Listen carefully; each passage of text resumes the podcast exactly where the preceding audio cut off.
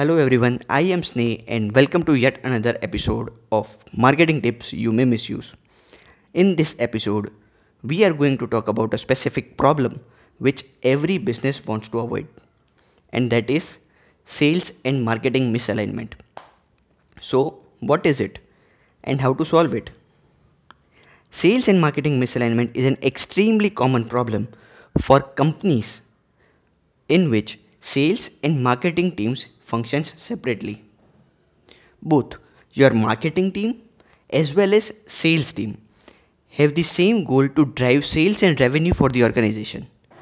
But the primary goal of a sales team is to generate revenue by getting in touch with the leads and converting them while the primary aim of the marketing team is not only generate leads and support sales team but also brand building and brand positioning by explaining the value proposition of the product or services.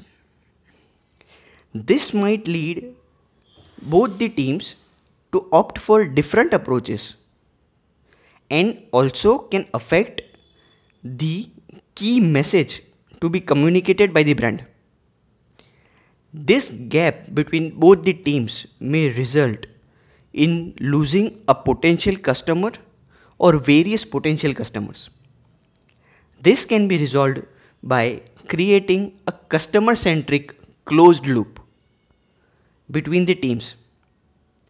If both the teams open up about their buyer's journey and the bottlenecks faced by them, it can help in creating a single brand message as well as eradicate the problem of sales and marketing misalignment. It can also help in increasing the MQL to SQL ratio, that is, marketing qualified leads to sales qualified lead ratio. In a nutshell, marketing team needs to know more about the sales team and the sales team needs to know more about the marketing team. But at the end, everyone needs to know more about the customer.